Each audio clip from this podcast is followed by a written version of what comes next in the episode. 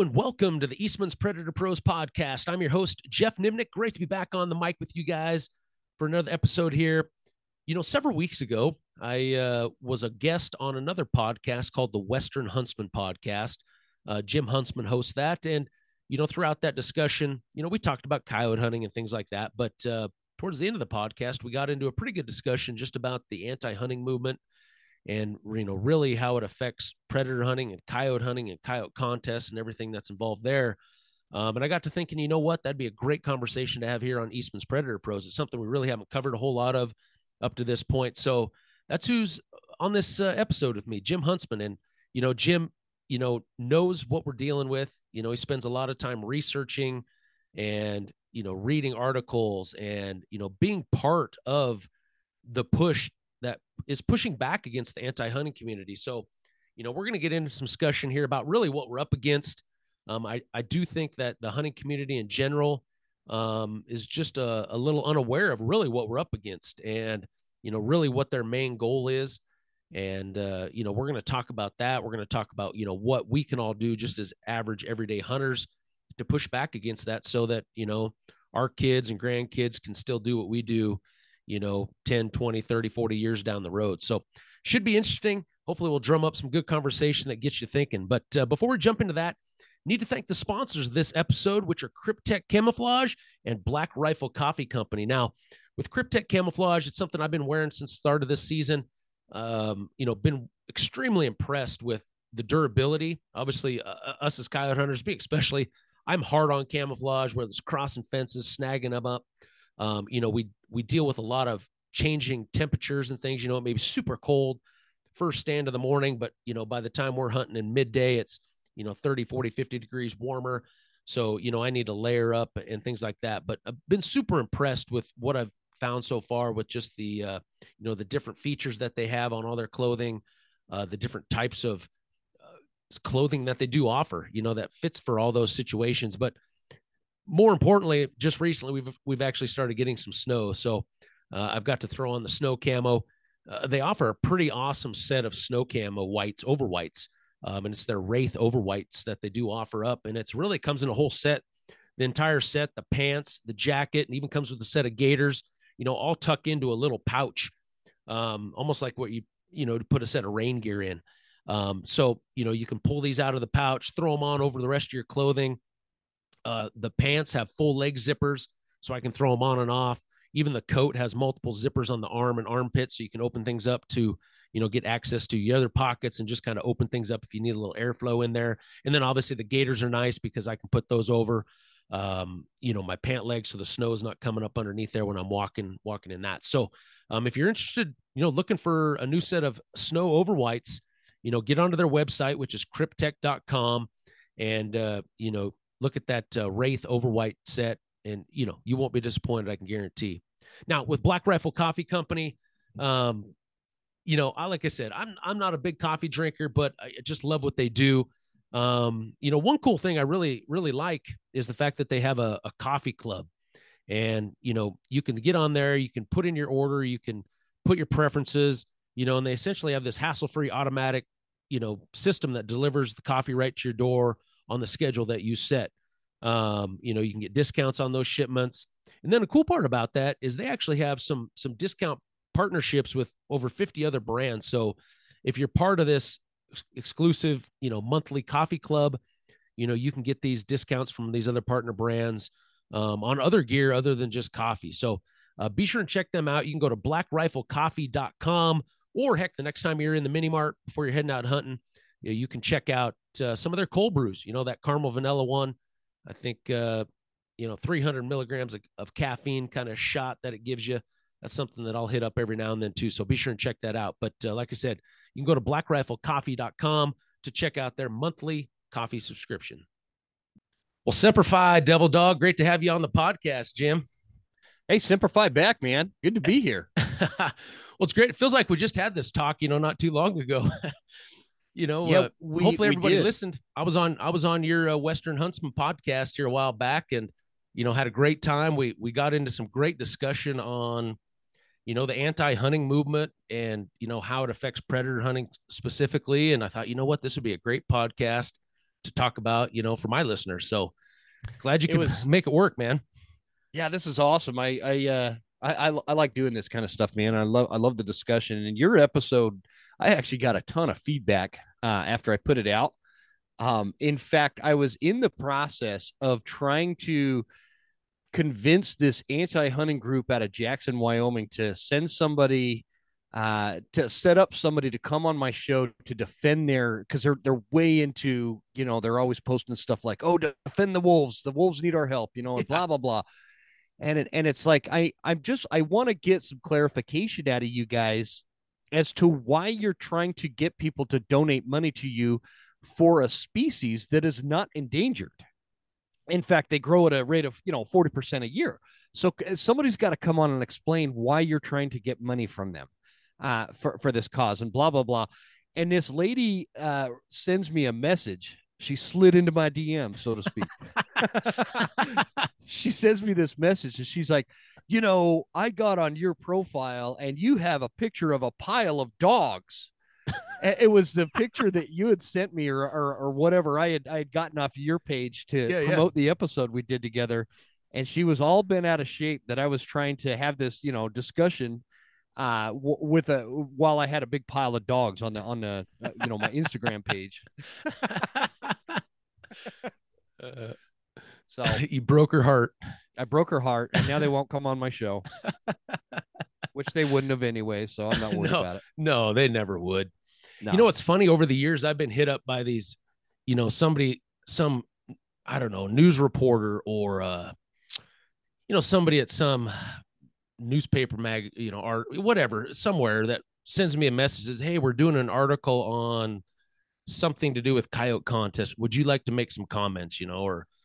And I'm like, yeah, you know, I've always just steered, because it seems like, I don't know, whatever, those articles don't ever go the way you want them to. Yeah. And it's like that person writing that article has already, I don't know, it's just pretty biased. It always seems. That do you get hit up? You know, obviously she hit you up. Well, you hit her up, but do you ever get hit up for anybody, you know, want you to make comments and things like that on these articles that people are writing? Yeah. Yeah. Periodically, man. And my take on it, my philosophy on it, is I have to know this writer, like, because they're going to have, if I don't know them, most likely they're going to be anti-hunting, especially anti-predator hunting. And they're going to have some kind of preconceived notion as to what it is and why we do it. And they're going to write like you said, a biased article against it with, and like somehow twist our words as to what we're trying to articulate. However, if I know the writer, like the journal, what do they call it? Journalist or whatever they are.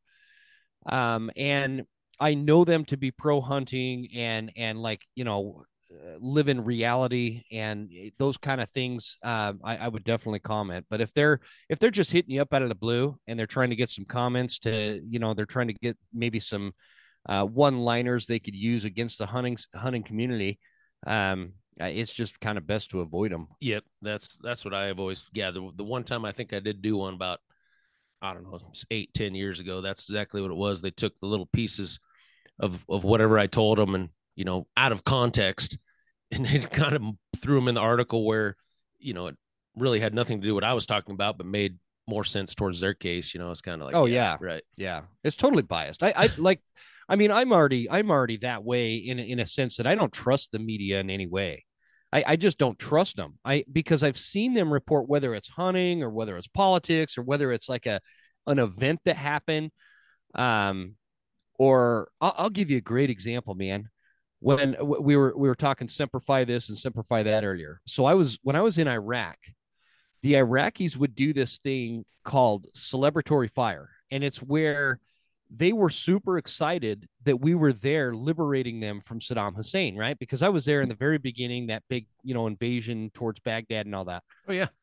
So we'd like so-called liberate a town as we move north, move closer to Baghdad, and we're inching our way closer. And the locals would start like shooting off their guns in what we called celebratory fire. They were celebrating, and that's how they celebrated. They'd shoot their guns in the air. It was the weirdest thing. And so we're sitting right outside of this town, and we have this reporter from the Associated Press, like, embedded with us. We had these embedded reporters, and they'd always get mad at me because I'd refer to them as CNN. and they'd come back all smug. I'm with Associated Press to correct me, you know, because they're all bent out of shape about it. Yeah, yeah. And so anyway, we're sitting outside. We're like dug in into these fighting position foxholes and whatnot. And we're just kind of having MREs and trading M&Ms and smoking cigarette, whatever you do, you know, and we're just sitting there and it's killing time. It's starting to get dark outside. And the Iraqis that lived in this town were so excited. They're like shooting off fireworks and firing into the air with their like Russian AK-47s they had, or Chinese AK-47s, these chintzy rifles they had. And they're just shooting them off in the air. Well, it sounds like chaos, but it was pretty normal. And behind us, this embedded reporter starts the camera kind of pointed towards the town or whatever. And he's like getting down and crouching and all this stuff, and he's like, the Marines are in the middle of a great big firefight going on right now. Meanwhile, I'm sitting there eating M&Ms, like, what are you talking about, dude? But he knew it was not combat. It was celebratory fire. He knew dang well what was going on, but he was reporting it as if he was in the middle of this big firefight. Oh, and I'm like 22 years old, and ever since then I just have never trusted the media. And I don't know. It's gotten worse over the years too. This is like 20 years ago, you know, almost 20 years ago. Yeah, that's wild. And that's something I want to get into here in a little bit too, of how just in today's day and age with social media and just news coverage and things, how easy it is for them to manipulate and mold their ideas, you know, to push their agenda. You know, but we'll get into that shortly. So okay. Before we do that, though, I always do a fun thing with all my guests. You know, before we really dive into this, I got to hear the story of the first coyote you ever killed. I don't care whether it was shot out the truck window or called it in or however you killed it, but I'm sure you got one. You got to fill me in on this. Yeah, man. So where I grew up, you had to be the age has changed now, but back in the day, in order to go for small game hunting, you could be 12 years old, and for big game, you had to be 14. Again, I know that's changed now. What state was this? This was in Utah. Oh, Utah. All right. Yeah. Yeah. This was in Utah. So I had gone through, got my hunter's education, all that kind of stuff, and went out on my first pheasant hunt. And I had gotten, like the year before, I had got a little, gosh, what is it? Winchester, I think, 20 gauge shotgun. And I still have this shotgun. In fact, my daughters killed turkeys with it last year. Nice. So I've had this shotgun forever, but it's this little 20 gauge, you know, pump action. I want to call it like the Model 800. Anyway, Express, maybe. I'm terrible with names. You know, whatever. I'm like 12 years old, and we're out pheasant hunting. I'm with some family, like uncle, dad, whatever. We're out kind of pheasant hunting right on we would hunt the edges of these alfalfa fields that would kind of, you know, butt up against where the sagebrush would start and whatnot. And pheasants would really, this was back when we had, you know, just tons of pheasants. And we've got one dog with us, but he's way on the other side of the field. So I'm just kind of acting as my own dog on the edge of this field where the sagebrush starts. And, this all of a sudden we're working the field, and all of a sudden this coyote pops up in front of me, like 20 feet. He was laying in the brush. Right. And I surprised him, and I kind of look over, and I think it was my uncle or somebody was like, shoot it. So I unload on this coyote with my 12 gauge or 20 gauge, which I would obviously never do today. Shoot a coyote with a 20 gauge, but I mean, he was close enough and it worked out, and I dropped him. It took me like 3 shots to finally kill him with this little 20 gauge with birdshot in it. And that was my first coyote, man. I drug it back, and I was all excited to learn how to like tan the hide myself and do all that. But that 20 gauge, I mean, just riddled this coyote, and the hide was toast, man. So we ended up leaving it there, but that was my first coyote. I was pheasant hunting and shot it with a 20 gauge shotgun. Target of opportunity. It was, yeah, for sure. And probably the bad thing, that was obviously probably way before the $50 statewide bounty in Utah, so you didn't even get to capitalize on that. Yeah, I didn't even know about it. I capitalized on that a few years later, but I didn't know about it at the time. Yeah, No, I don't think that's big money for a 12-year-old man. Heck yeah, man. That's great. That's great. So a big focus of your podcast, The Western Huntsman, you know, you tackle these issues. You talk about these issues of the anti-hunting movement and things like that. You know, is that a correct assumption for your? I mean, a big part of what your podcast is. Yeah, the idea is it's not like that's all we talk about, right? It's the idea is we talk about hunting in an effort to make hunters more passionate about this lifestyle that we do and what we represent and how we live our lives. And that's the idea. And as anti-hunting subjects come up, we tackle them at that point, and we have like call to actions, and we discuss what's going on, whether it's like a societal cultural thing or whether it's like anti-hunting legislative actions or you know, a judge making a bad decision or you know, hunting commissions that are bringing bad wildlife management issues to the table, such as, you know, like the Washington spring bear hunt, things like that. So it's not like every episode we do, it's like talking about anti-hunting organizations and going, you know, just talking about that, because it's mostly a show where we talk hunting and we cover the things that make people more passionate about this lifestyle, so that as anti-hunting legislation and other things come about, people are fired up and want to do something about it. And that's kind of the idea of the show. You know, that's a good point. Passion, I think, is the key word there. I think, you know, knowing just lots and lots of hunters, you know, not just predator hunters, but hunters in general, I feel like a majority of the hunters, and maybe I'm wrong, you know, they're passionate about what they do, but they like to keep to themselves. You know, they don't want to get in the middle of some big argument with anti-hunters. They don't want to, you know, they don't want to push themselves out there, when in fact the anti-hunters that are against us are like just the opposite. Like they're over the top. They'll do anything in their, you know, power to shut us down. And it's, would you agree? Like that's absolutely, like one of the things that we're up against is like, just by nature, most hunters are just kind of laid back. We just want to do our thing, man. We don't want to be messing with anybody. We don't care what you do. Just leave us alone. Let us do what we do. But yet the people that are against us are like opposite, like hardcore, coming after everything we got. No, you nailed it, man. That's exactly what happens. And rightfully so. Hunters, hunting has been a part of the human experience since the beginning of time. We've always just done it. This is how we've lived. There was a time when that was how people got their sustenance, was through hunting and gathering, and that was it. And so since the beginning of time, that's how it's been. And so hunters, I think, rightfully so, don't feel like they have to explain their lifestyle to other people that don't understand it. And that's all we want to do. We want to focus on the hunt. We want to focus on getting good tags and buying the right gear and doing our homework and scouting and finding areas to hunt and going in and once season opens and actually getting the job done, and then go home and have the experience in the full freezer and the stories to tell, right? That's what we want. We didn't want this fight.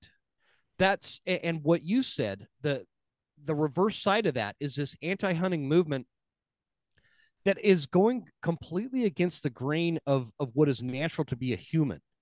And I don't care whether they're hostile vegans or if they're just people that maybe live in these big urban areas that don't understand wildlife management through hunting and why it's good and why it's conservation and why it works and why we have the North American model of wildlife conservation that has been the most effective model on the face of the planet in terms of recovering species that were close to being extinct. And they just don't put all of that together. They're not interested. They want,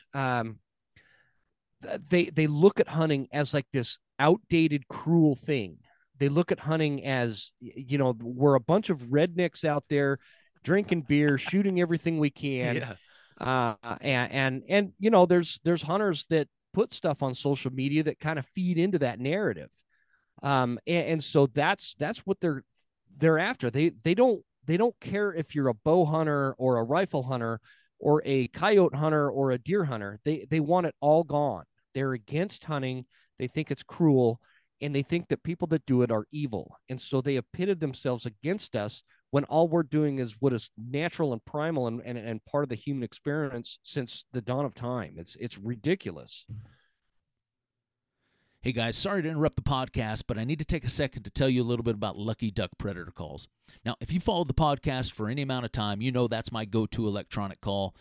If you're in the market for a new e-call and want to see what Lucky Duck has to offer, you can go to their website, which is luckyduck.com, and you can see their entire lineup of e-calls, from the low-end Rebel to the high-end Super Revolt. They offer a predator call that can fit any budget in any circumstance. So check out what they have to offer. You can see some of their innovative features, like being able to spin the call in 360 degrees, built-in decoys, and, of course, their innovative sound library produced by none other than Rick Paulette. So if you're in the market for a new e-call, visit luckyduck.com to see what they have to offer. Now, back to the podcast.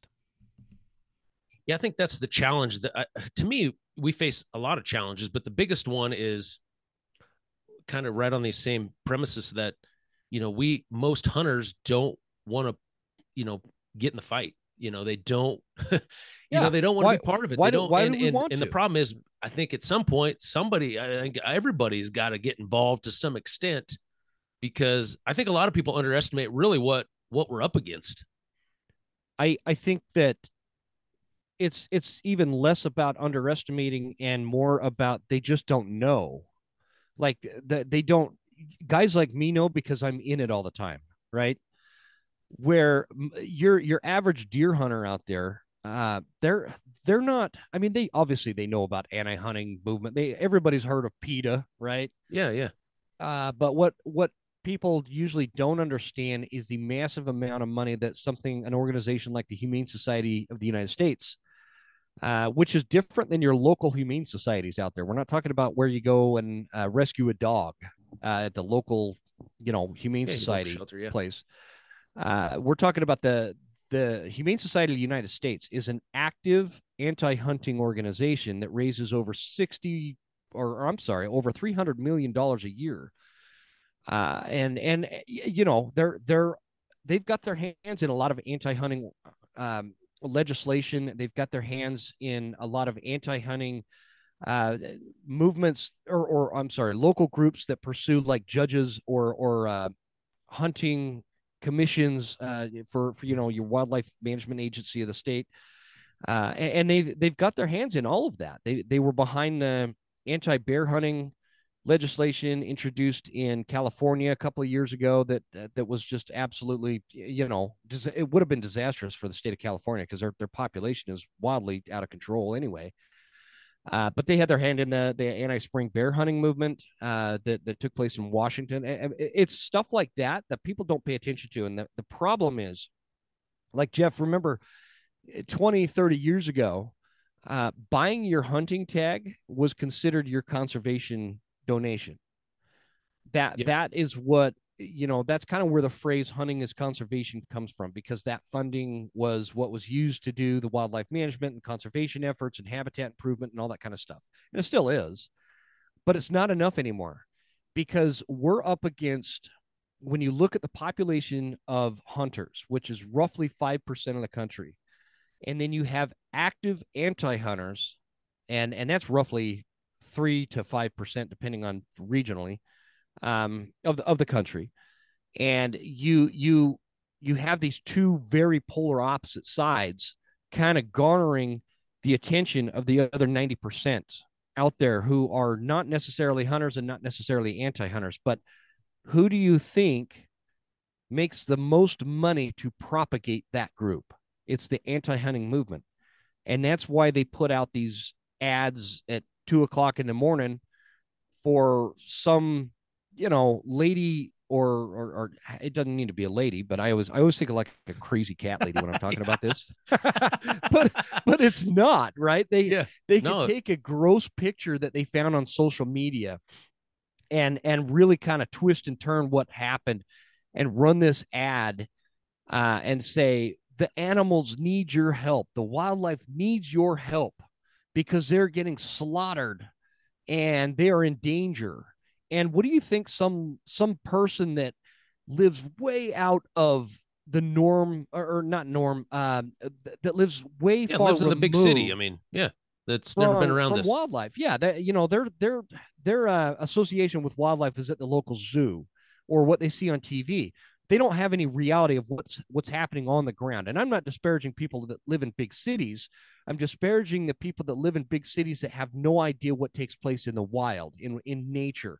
They don't want to educate themselves on that. All they're going to do is watch an ad like that. And then they want that. We've also got this thing today where we feel like we need to be part of this tribe. We need to have a cause to support and friends to prop us up for supporting such a cause. And we get in this group think in these big urban areas where these people that don't know anything about wildlife management, next thing you know, they're pulling out their credit card, donating to organizations like the Humane Society of the United States, raising a bunch of money so that they can propagate to more people that don't understand it and keep getting support. And that's what we're up against. And hunters have to, it's at that point where hunters do need to take action and really we do need to start fighting and countering these arguments to the masses. We don't need to try to convince anti-hunters to go hunting, nor do we need to convince the 90% of the people that don't really care one way or the other to go hunting. What we need to do is help people that don't hunt understand why hunting is conservation and why it's important and why the anti-hunting movement is wrong and out of whack. And that's our challenge, because like Jeff, I guarantee, you know, this probably better than I do, but when somebody like PETA puts a picture of a dead coyote on Twitter and says, we have to stop the murder, that is a lot easier, because that is a very emotional thing that people that don't understand coyote hunting and predator management, they're going to react to that. They're going to have a negative reaction to that. And it's a lot easier to get that negative emotional reaction than it is in 240, characters or whatever, come back and make a logical, science-backed argument against that to sway that person to come back to being pro-hunting. Does that make sense how I'm explaining that? For sure. And I look at the money side of it here, money makes everything turn. And you made a good point where, let's say hunter, license sales and things like that. Let's say we're bringing in X amount of millions, a year on that.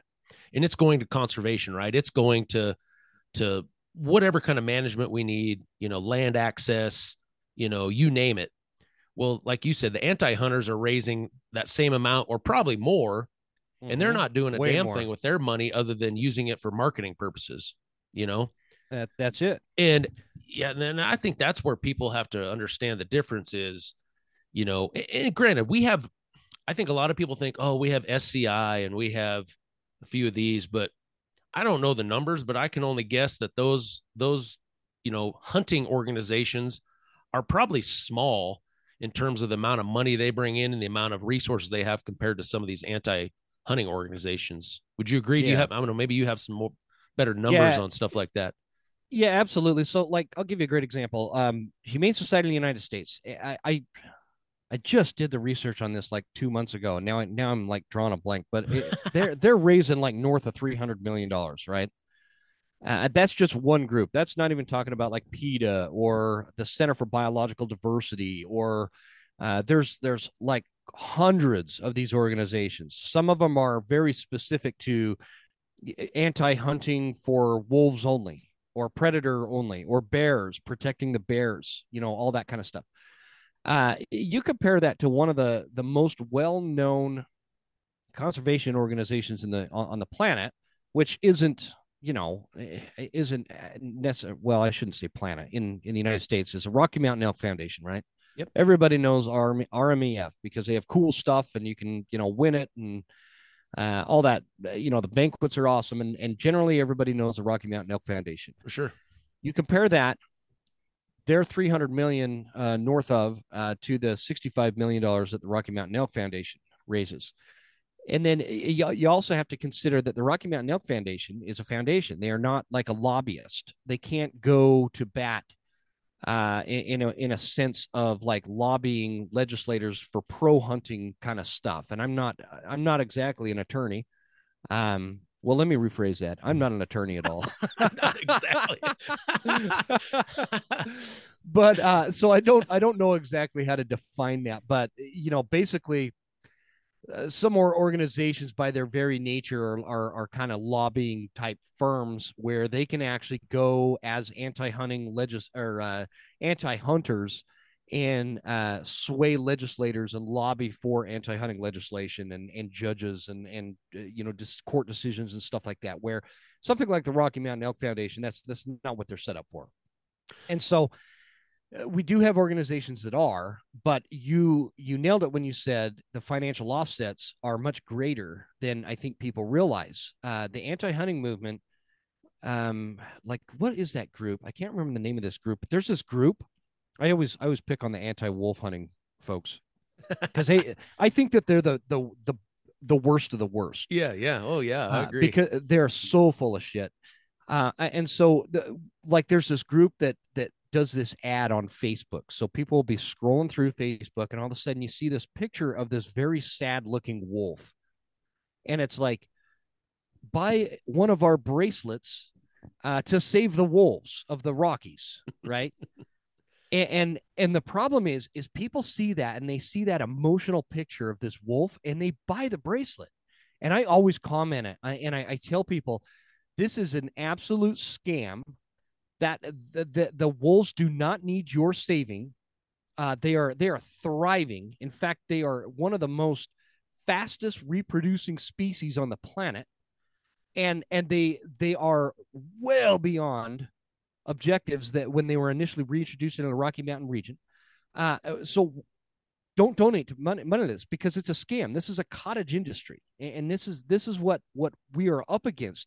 Because what are we going to do to counter that, Jeff? Like put a picture of a dead elk on there and say, hey, buy our bracelet because all the wolves are killing the elk. I mean, people aren't going to do that. No. That's natural, right? Yeah. And so it's very difficult to counter. You know, there's a group called Project Coyote. I'm sure you've heard of them. Mm-hmm. You know, I think the founder of that group is actually, maybe you mentioned it. Somebody did that. She's a board member of that, the National Humane Society group, I think. Yeah, the Humane Society of the United States. Yep. Yeah. But anyway, U.S. Yep. But they were relentless, in the Southwest and out West on getting coyote contests shut down. Yeah. You know, for example, you know, they got them. Coyote contests are shut down or are illegal now in Colorado, New Mexico, Arizona, California. You know, they made a big push in Wyoming, but, you know, weren't quite as successful there. But anyway, for example, you know, you take when they showed up down in Arizona and they approached the Game Commission about shutting down coyote contests. Well, they have all this money. They have lawyers that are very smart, you know, and understand what they're doing. They're well-funded. Mm-hmm. They show up. But then on the hunter side, it's like, we had nobody to represent us, like other than just the average hunter that showed up to voice his support, you know, and I think that's the struggle I think we face. Like, SCI didn't send one of their corporate lawyer teams down there to defend coyote contests in Arizona. You know, the Rocky Mountain Elk Foundation didn't send their team of lawyers down there because they can't. They you know, exactly. Like the Rocky Mountain. I don't know about SCI. I think actually they have some lobbying power. I'm not totally sure, but. Yeah, that's a great point. And you know why that is, Jeff, is because we're up against activists. These are extremists and activists. Hunters are not activists. Hunters are just normal people that like to go hunting, right? Yeah. And hunters are your average person with a day job that is usually raising a family. He or she likes to, whether they just like to go deer hunting sometimes, or they love to do coyote calling contests, or they love to you know, trap wolves. These are your normal people out there. These are your plumbers, your, you know, businessmen, they're your electricians and all these other things that they're wrapped up in their life that they want to pursue and don't even understand that the people we're up against are stone cold activists. And so they're better at raising money. They're better at creating propaganda. They're better at spreading that message because this is actively what they do, that they don't have distractions like hunters do. And so I think that's important to note because I don't ever want people to think that I'm picking on hunters for not doing enough. This is just the nature of it. It's our human nature to go hunting and raise a family and provide for our family and get some adventure, that, you know, that primal adventure out of hunting. Oh, you bet. And these activists, this is what is unnatural. It is not natural to think that your opinion should downright overwhelm what is natural to humanity, because your opinion does not give you a right to tell me how I can live my life, especially here in America. You know, you and I, Jeff, we're Marines. We get pretty grumpy about this. You will not dictate my life. I am a free American. And if I want to pursue hunting because it's the right thing to do in terms of wildlife management and the habitat management and everything that goes into this thing, we've proven that it's successful. And your stupid opinion that comes out of this groupthink propagated line of just total BS in these big urban areas where your only experience with coyotes and wolves are, well, maybe coyotes because they're, you know, overpopulated everywhere and they're, you know, killing the neighbor's chihuahua. But their main experience, again, is at the zoo or what they see on National Geographic. It's dumb.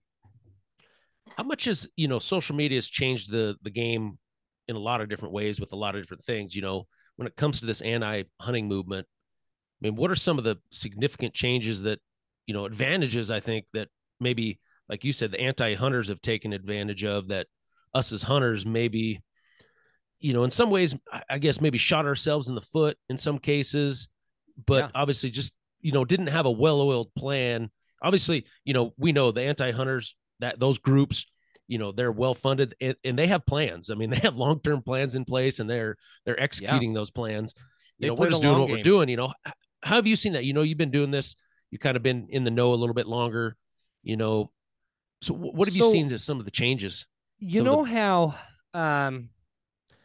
again, I don't mean to sound like my grandpa or something, keep bringing up the Marines, but I think you and I were in like about the same time. Do you remember when we were in the Marines, how those two Marines went out in California and poached wild horses, and it was all over the news? Ooh, you know, I was in North Carolina, so I don't, but I don't remember that. Was that like early 2000s? Yeah, I think it was like 99 or 2000. No, really? Or something. They shot a bunch of wild horses out there, huh? Yeah, these two Marines, and the thing that happens is where I'm going with this is it made like national headlines, and the headlines didn't say two dudes go out and shoot wild horses illegally or two poachers did this and did that. It said two United States Marines went out and poached wild horses, right? So what happens is everybody, this shined a really negative light on the entirety of the United States Marine Corps, right? Everybody thought that Marines were nothing but a bunch of wild horse poachers after this. So they're what I'm getting at, the 81 millimeter mortars, right? You know? They called in an airstrike. So what happens is I guess what I'm trying to say is one or two bad apples are what ruin it for the rest of us, because the general public doesn't generally have a negative reaction to like a grip and grin with a, you know, somebody that just killed a buck. Right. And so I don't think that that's the issue. I've heard a lot of people talk about how, oh, we need to stop posting grip and grins and we need to stop posting dead animals. And I don't think that's true. I don't think that's the case. Because that's just kind of, that's just been a part of life for a long time. That's who we are. It's been a normal thing. Right.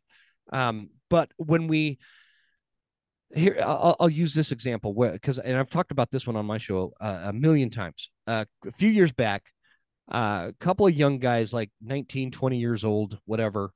They shoot a deer somewhere in like Arkansas, I think, or Mississippi, somewhere in the South. And they, so they had the deer carcass hanging there, and these young guys get to drinking and you know, start getting the idea that they're going to pour beer down into the chest cavity, which will, you know, the deer is obviously hung upside down, so the beer is coming out the mouth of the deer, and so they've got this dead deer All hided out, with the exception of the head. Still had, the hide and the antlers there, just a little buck or whatever. They start, one guy gets underneath the deer and one guy starts pouring beer down into the chest cavity, and the other kid is chugging the beer out of the other side. Now, I am not saying that as a young man, I didn't do dumb shit. Right. Yeah. I never did that. That just seems a little weird to me. Yeah. It's a little weird. Like, come on, man. What heck do you guys have like weird traumatic experiences? Yeah, why? Yeah. But anyway, that's beside the point. We all did dumb stuff when we were young. The difference is when I was young, we didn't have social media. And so luckily, but that's what happens is that gets posted on like Facebook, and then it went viral, and that goes in front of, Aunt Betty, who's never hunted, and she sees that. What is her opinion of hunters at that point? Oh yeah. So that's what I'm saying. It's that 10% of people that do bad shit that gets viral on Facebook or Instagram or whatever, that these anti-hunters get a hold of, and they use that against us. The other thing that they use against us is the infighting amongst hunters, how nasty hunters are to each other. The whole, if it's brown, it's down crowd versus the let them live another year and the trophy hunter kind types. And there's like no in between. You gotta pick a tribe. You gotta pick a side and fight to the bitter end, and that's wrong, because other hunters are not our enemy. Our enemy is out there waiting for us to rip each other apart. A house divided cannot stand is what Abraham Lincoln said. And right now we are a house divided, and it's divided amongst, whether somebody's a bow hunter versus a rifle hunter, whether somebody is a meat hunter versus a trophy hunter, whether somebody pays to go on a hunting guided trip or a hunting private ranch, a high fence or something versus a public land OTC over the counter kind of guy. These are all the things that we're pitted against each other on. Meanwhile, the anti-hunting movement is highly organized, highly funded, and very good at taking that division and exploiting it against hunters. And this is why everything is so challenging. We're so underfunded, in terms of where we're putting our money. Our focus is, saving, migrating mule deer herds from getting hit by cars, and not fighting against anti-hunting, which that's where our focus should be, right? But we have this other challenge. We are the ones that care about the wildlife, and they're the ones that pretend to care about the wildlife. And because they pretend to care about the wildlife, they're activists about it, and they are able to draw and bring in more money to make us look bad. So anytime a hunter, remember the video that went viral a year or two ago, those guys that shot that deer and were like, it wasn't dead, and they were kicking the crap out of it, and like punching it. Oh, you never saw it? Must not been on the anti-hunting Facebook page. Well, they took that. I'm sure they did. Yeah. And they, like, PETA went nuts with that video. And PETA really isn't our main problem. No, PETA doesn't really have any credibility with either side anymore, but they still try. But that is what happens when we have one bad apple that does something like that, and that is going to shine a negative light on the rest of us.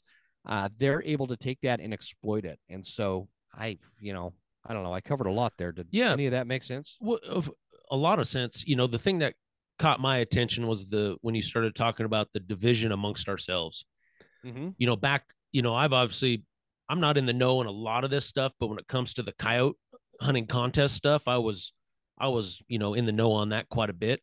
And what was probably the most heartbreaking thing about all that, when they started shutting down these contests, and it started in New Mexico, then it moved over to Arizona, and then to California, and it's just kind of a chain reaction thing, was that you would get these comments from people that claim to be hunters and would say, oh, that's barbaric. I'm a hunter.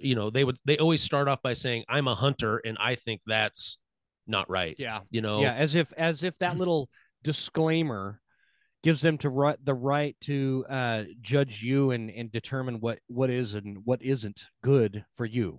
Yeah. There's nothing worse than, if you got half your team against you, because it's just like, I think in their mentality is, you know what, I I could care less. I don't ever do coyote contests, so who cares if they're gone or not? You know, it seems to me like that was the mentality. And there were even coyote hunters that wanted, you know, that just don't do coyote hunting contests, that had the same mentality, that were like, you know what, I don't really care. I don't do coyote contests, so it ain't going to hurt my feelings if they get rid of them.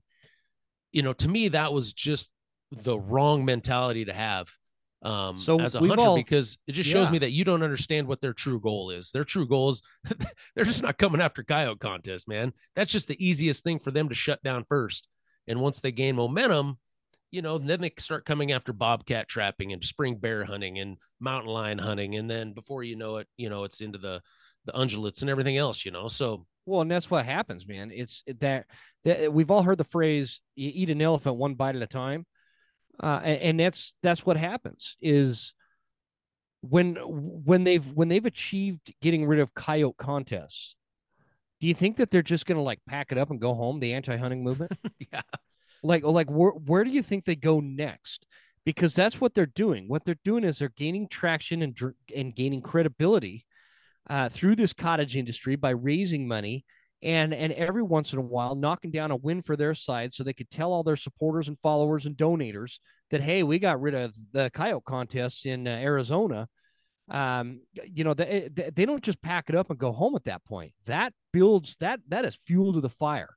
And so the deer hunter out there that is like, well, I don't care. It's just a coyote calling or a coyote contest. I don't do those. So what do I care kind of thing? Well, who's going to have your back when they come after your specialty? When they come after your passion, you're a passionate archery elk hunter. Hang on, Mike. Maybe you're a passionate archery elk hunter. And they're not coming after that, so to speak, right now. But what do you think they're going to do when they run out of coyote? I always want to call it coyote calling contest for some reason. That's right. Yeah, because we have those. But I'm talking about the coyote hunting contests, and so that's that. This is like a slow burn, a very long game of like dominoes. You know, they're going to knock down a few wins here and there. And what that does is adds to their momentum and adds to their ability to fundraise and adds to their ability to impact the opinions of non-hunters. And that is going to build up and build up and build up, because they don't care if you're a coyote hunter or a deer hunter or an elk hunter or whatever. But predator hunting is what I call the low-hanging fruit. It's easy to get an emotional response out of dead coyotes and dead bears and dead bobcats and all that kind of stuff to start triggering these folks that don't know anything about it to be against it. And then it's going to be a natural thing for them to take their crowd that they built with this emotional advertising and emotional propaganda and translate that to deer and elk in 10 years. And so that is why it is imperative that as hunters, we don't let them get any wins. We cannot let them get any wins. We can't let them shut down one more coyote contest. We can't let them shut down one more wolf trapping season. We can't let them do that and get away with it. We have to stand up and start making noise and start raising money to respond to this emotional propaganda that triggers so many people to pull out their credit card, because if they don't have the money, they won't be able to do this. You can tell I get really frustrated. Yeah. You know, predator hunting is what I call the tip of the spear. You know, I mean, it's like you said, for some reason, and I think it's I don't know, it must be the emotional response, like a coyote and a wolf looks like their pet dog. You know, people always ask me, why do you think coyote? What does every kid in America have? They all have a teddy bear, right? And so bear hunting is like offensive to them. And coyote, you know, your coyote looks like your dog, and they put these species, and the anti-wolf hunters are like the craziest. They put these species on a pedestal at the cost of all of the species on the landscape, and they act like they're conservationists. But how is that conservation when you are allowing these predators to run amok without any kind of control or population? Hunting is what keeps these populations in check. And so how is that ecological balance or conservation? It's not. I kind of touched base back onto that social media aspect of Mm-hmm. You know, where, what do we post? What do you don't post? Do you feel, you know, should you be scared of what you post? You know, I almost feel like, you know, just do what you do, maybe give it a little thought before you post something, but, you know, don't be afraid what you post. You know, if you're proud of it, post it. I think it's pretty, again, this is just like, it's like a common sense thing. If you've got, if you're chugging beer through a carcass, don't post it, right? Like if you're kicking a wounded deer on the ground, don't post that. Like, don't even do that stuff. It's that's nuts. You know, as long as you're living up to the what we all kind of look at as this general pool of ethical hunting behavior, you know, there's nothing wrong with it. I always kind of say, you just got to know your audience. If you're on like my personal Facebook, there's a lot of stuff I don't post on my personal Facebook because I have a lot of extended family and friends and people that I barely know that are not hunters and blah, blah, blah. So I'm careful with what I post on there. But on my Instagram, I don't care what I post on there. It's most of the followers. That's the thing about Instagram is it's usually your direct followers that see that stuff. And I see stuff that I'm directly following of other people. And so you kind of expect it. Right. And so there's that aspect of it. And the other aspect of it is, I think that when you are about to post something, if it's something that you think would make somebody squirm or have like a super negative reaction to, I don't know, because who gets to decide that, right? Who gets to be the one that makes that call? There's just like no good way to answer this. You know what I mean? Yep. Well, it's a double-edged sword, you know, because yeah. What are the type of videos that go viral and all of a sudden build up you all these followers and all that kind of stuff? Yeah. It's those type of videos that make you kind of squirm and that are cut like, or like borderline, I probably shouldn't have posted it, but everybody's like, oh my God. And they share it and they, you know, so it's crazy. Like, I think that it just pushes some of these videos and pictures and stuff to the point where maybe they shouldn't have been posted, but ultimately at the end of the day, there's no police out there to say, oh, sorry, you shouldn't have posted that. Yeah. Yeah. This comes down to personal responsibility. Like I was saying earlier, like who gets to determine what is ethical hunting, right? Who gets to make that call, in terms of hunting ethics and like, what is the other etiquette? Yeah. Another tough one to define is etiquette. Who gets to define what is good hunting etiquette? And how we treat other hunters on the mountain, and how we give each other space and you know, share these public lands together. There's etiquette involved, right? But who gets to make that call? It's the same kind of thing. I think it's just one of those things. Like you can have the opinion that, hey, this is me, this is what I do, and I'm going to post it, and I don't give a shit who has a bad reaction or response to it. Or you can have the other side where it's like, things are not like they were 20 or 30 or 40 years ago. There's a lot of people that could see this. I need to probably be a little bit more cognizant of what I'm going to post in terms of the overall picture. I need to look at this from a macro level, an overall scale of where this could go. What is the, 'cause remember, the anti-hunters are using they're running a long game. And so we kind of have to start having that mentality too.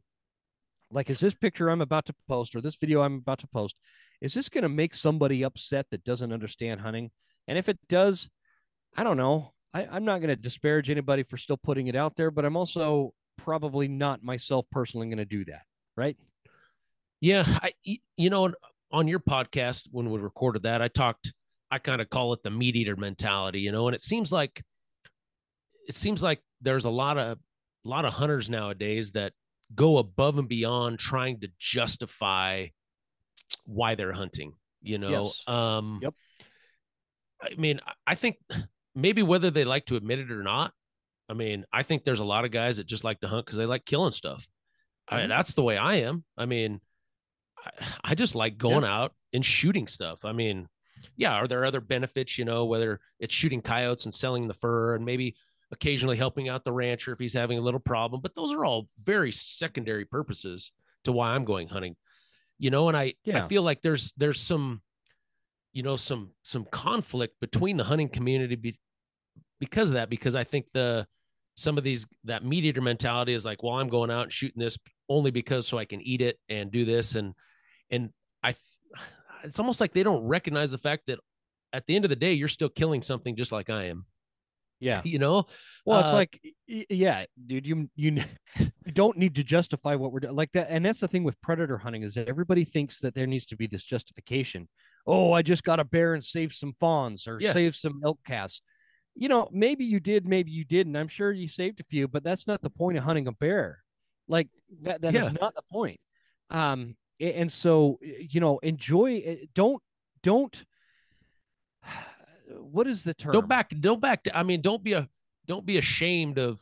We don't need to grovel to anti-hunters or to people that don't hunt by overly justifying our primal need to go and do this, right? We don't need to grovel. Like, shoot a bear, shoot a coyote. If you want to post a picture about it, be proud and tell the story. Hey, I was calling coyotes in this field. This sucker came running into like 40 yards. I nailed him. Man, it was such a great adventure, and I got it all on camera. Hope you guys enjoy it. Yeah. Not, hey, I just saved a jackrabbit because I killed a coyote. You know,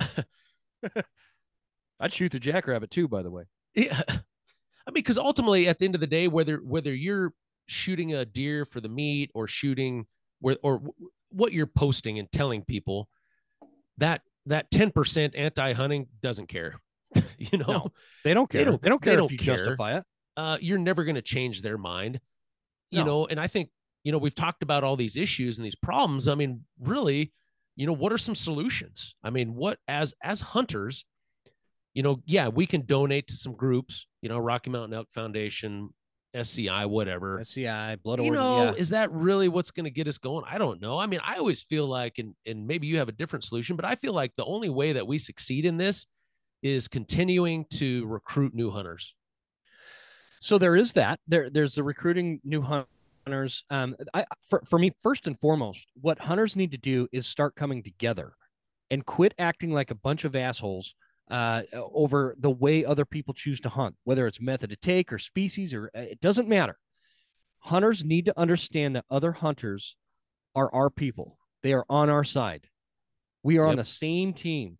Quit disparaging each other, whether somebody wants to use a crossbow on a high fence to go chase a, you know, 400 class bull elk, or somebody wants to, you know, be a long range hunter and shoot an elk at 700 yards with a 6.5 Creedmoor, or it doesn't matter. Like, that might not be your cup of tea, but leave that other hunter alone, because that other hunter is who we need. We need each other. And if we all had that understanding that hunters, our fellow hunters, are our fellow people, then we all of a sudden have a much bigger bucket of water that carries a lot more weight. And that's what we need. We need the weight. We need a very strong, centralized, united group of hunters that come to the table as one, that we can sit down at a bar and have a beer with somebody that hunts something a completely different way. Like, you like to call coyotes, right? And I like to call elk, but me and you, we could sit at the same bar and have a hell of a time talking about both, right? Oh, you bet. Because I think we both like to dabble in the other one anyway. So yeah. I love hunting coyotes, but I'm talking about the people that are even further from that. You know how many, I always cringe when I pull up social media during hunting season, because I'm going to see somebody, they're going to post like a grip and grin of a great big elk they shot. And always, it never fails. I open up the comments. Oh, well, what did that cost you? Or what private ranch were you on? Yeah. Or is that a high fence? Or how much did you tip your guide? You know, all these smart-ass comments versus, hey, man, congratulations. I don't really care how you got it. That's a cool bull. Who cares? Yep. I get it. I'm with a lot of you on a sense that, yes, it is harder to get a big bull down on public land with an over-the-counter tag. I get it. Yes, I do the same. That's how I hunt too. But let me tell you something. If I won the lottery tomorrow, you bet your ass I'm probably going to pay $30,000 to go hunt some of these cool ranches, right? Oh, yeah. Like, so it's not we need to quit hating on each other. And if we stopped hating on each other and started focusing on who the real enemy is, we would be able to fund a campaign against them much easier. And it's the same with these organizations. Like, does the Rocky Mountain Elk Foundation work closely with SCI? Not really. Not really. No. I'm a board member on Idaho Wildlife Federation, and there is a lot of hate against another organization in the state of Idaho. This is the kind of stuff that has to stop. We, like these organizations, we have to come together. And I think that when you're asking about solutions, without us coming together and stop hating on each other, nothing else matters, because it won't work. Very true. It won't work. You think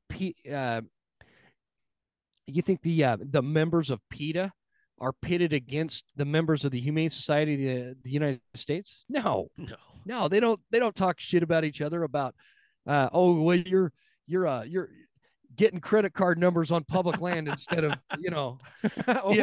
whatever. They don't care. They're only competing about who can make the most saddest commercial possible, Exactly. And when one of them outdoes each other, they're complimenting each other. Yeah. Man, that really strikes emotion in people, man. That was a great ad. Way to show that dead mountain lion like that. Great job. Yeah. So that's what it is. We have to come together. If we don't come together, and that, it is what it is. Are we going to come together? Man, I have my doubts, but if we don't, and we don't start talking about it, and we don't start policing ourselves, when we see somebody ripping somebody else apart for their method of take, or what, how big of an animal or how mature of an animal they killed, if we don't start policing ourselves and say, hey man, leave that guy alone and just congratulate him, or I don't know, that could make it worse. So, but if we don't start policing ourselves and understanding that is wrong, we got to start looking at that as wrong. It cannot be cool anymore to make fun of other hunters. It just can't be cool anymore. Yep. And that's kind of what's been going on ever since social media came about. All of a sudden you got some dude that has killed one deer in 10 years, talking shit to other hunters because they're getting deer every year, but they're not as big as the deer he got. Right. Yep. We have to understand that we all come from a different walk of life. We all come from a different background, and our goals when we go hunting are all going to be a little bit different. But the overall goal, the three things that I always talk about, is always the same for hunters. And we want a full freezer. We want that primal adventure, and we want the memory. Those three things never change for any hunter. And other than, obviously, we don't want to fill our freezer full of coyotes, right? But one way to make sure the fur market's good, maybe. The fur market. Yeah, if the fur market's good, it doesn't matter. It's one of those three things are going to be met. And that is what we have to, this overarching theme that we always have to talk about and really start focusing on, is how to unite hunters versus ripping each other apart and tearing each other down. It's just, it creates a mess. A lot of these decisions are made at the local level, as far as shutting down, coyote contests or spring bear season. They have hearings. They have, in certain locations, they'll have a hearing, whether it's the game commission or whoever that's going to make those decisions to leave it open or to shut it down. And I think that's where, whether you're into that or not, I think if you ever came across that, hey, there's going to be a hearing in my hometown for this particular, whether they're wanting to shut down coyote contests or something like that, I think it's important that, like you said, not just the coyote hunters, the bear hunters show up, everybody that's, right there close that, can give up an hour or two of their time to go do that, because, this is politics at the bottom of it. The most votes is going to win. The squeakiest wheel's going to get the oil, kind of a deal. Oh, absolutely. And if, they got, those anti-hunters are going to drive for wherever to come to these hearings. And if the hunters in that local area say, it's no big deal, there'll be probably some guys there, to voice our concerns and just blow it off. Well, now they have, 100 people show up against it, and we only have 20 for it. That says a lot right there to the people making the decisions. Yep. No, absolutely. You nailed it. There's probably not a, I wonder when these hearings and stuff come up for different things, like whether you're talking about the spring bear hunt in Washington, or you know, Nevada's had a couple of hearings recently. That's kind of where the next push is for shutting down coyote contests is Nevada. Obviously they have the liberal base of Las Vegas and Reno to kind of push that. And Oregon's probably coming next, I'm guessing, with Portland and things like that for coyote contests. I wonder, is there anything out there where guys, if you were like, you know what, I wonder if they're trying to push, you know, in my state to shut this kind of stuff down, is there a central information center where hunters can find stuff like this, or just more or less coming across news articles and things like that randomly? Yeah, there's not that I know of, man. There's really not. There's a couple of organizations that help kind of keep us all apprised in a sense. Like you've got Howl for Wildlife, and you've got the Blood Origins. They're good at kind of staying on top of a lot of that stuff. But I mean, there's not like a central place where you can go check. Oh, is my let's say I live in Nevada. Is my state looking to ban coyote hunting contests? There's nothing like that that I know of, but I'm hoping that something like that develops, and maybe instead of hoping, we should all work together to put one together. I don't know. But a lot of this stuff comes out of the blue. Like that bear hunting ban in California that came out, I can't remember, HB 130 or something. I can't remember the name of the bill, but it came out from this random, I mean, out of left field, random state legislator, Senator Wiener was his name. And he all of a sudden introduces this flat out anti-hunting bear hunting ban in the state of California. This is despite the fact that California has one of the most robust black bear populations in the lower 48. And, you know, the hunting season is what keeps these bears in check. You know, and also interesting. Look at New Jersey. They just reintroduced the bear hunting season out there. They had to, because there were so many bear encounters and negative bear interactions with humans and bears doing all this damage to residential properties and even commercial facilities. Finally, this anti-hunting governor was like, okay, we're going to have a bear hunt, and everybody threw a fit, but there's no way around it. See, what happens is these predators, they become aware of what they need to be worried about. So in New Jersey, black bears were not afraid of humans. So the interaction, the bear encounter, the negative bear encounters per capita was much greater than it is somewhere, say, in Idaho, where we have a very robust hunting season for bears. Same kind of thing happens when you look at the amount of grizzly bears that are on the landscape in the lower 48 versus Alaska, where you're allowed to hunt a grizzly. The negative interaction or bear attacks are much greater per capita in the lower 48 than it is in Alaska, because those bears understand that humans are a threat, and it's been ingrained into their mind. Here in the lower 48, grizzly bears have nothing to fear. They have nothing to fear.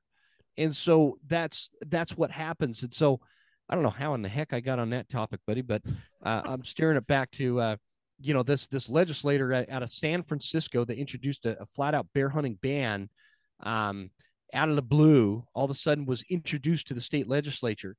And all we were left to do was react. Everybody had to react to it. Right. And I don't live in California. I'll never live in California. You couldn't pay me enough money to live in California.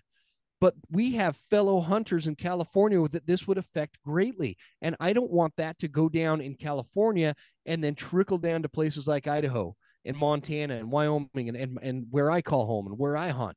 And so I jumped in and did multiple episodes I tried to get this Senator Wiener on my show to justify why in the hell would you just come up with, out of the blue, black bear hunting bans when you live in downtown San Francisco and don't have any black bears coming into your trash can and sneaking around your kid's school bus stop. Like, where did this come from? And so that's the kind of stuff, that's the kind of mentality we all need to have. Like, it would have been easy for me to say, hell with California, I don't hunt there. Or it would be easy for me to say, hell with coyote contests, because, I don't really do them. Yep. That kind of stuff is what's going to kill hunting, because that is not what our enemy does. We have these hostile vegans and anti-hunting organizations that are super fired up and very enthusiastic about putting an end to our lifestyle. And they are united. And if we don't start doing it, we're going to be in big trouble, man. what's your gut reaction when you start thinking about the future of where we're, you know, thinking about where we're at now and knowing what we're up against? I mean, what's your gut feeling saying? What's the future holding for us? My gut feeling is that where we stand now is an indicator as to progressively how things are going to become. Meaning, I don't see a bright future for hunting. I really don't, unless we start changing our mentality and the way we react to the anti-hunting movement. The societal cultural norms are shifting. We have this crazy woke insanity going on in the country where they're canceling people for saying the wrong pronoun. We have this insane left-wing cultural thing taken over the mentality of urban areas and how people, I don't know. I don't want to get too far into the weeds with that, dude, but it's problematic. Yeah, it is problematic. We no longer live in a society that says live and let live. We no longer have that. We have these great big urban areas that are getting bigger and more absorbed into this like groupthink kind of philosophy, where if your neighbors all hate wolf hunting, we all need to hate wolf hunting or coyote hunting or bear hunting or whatever.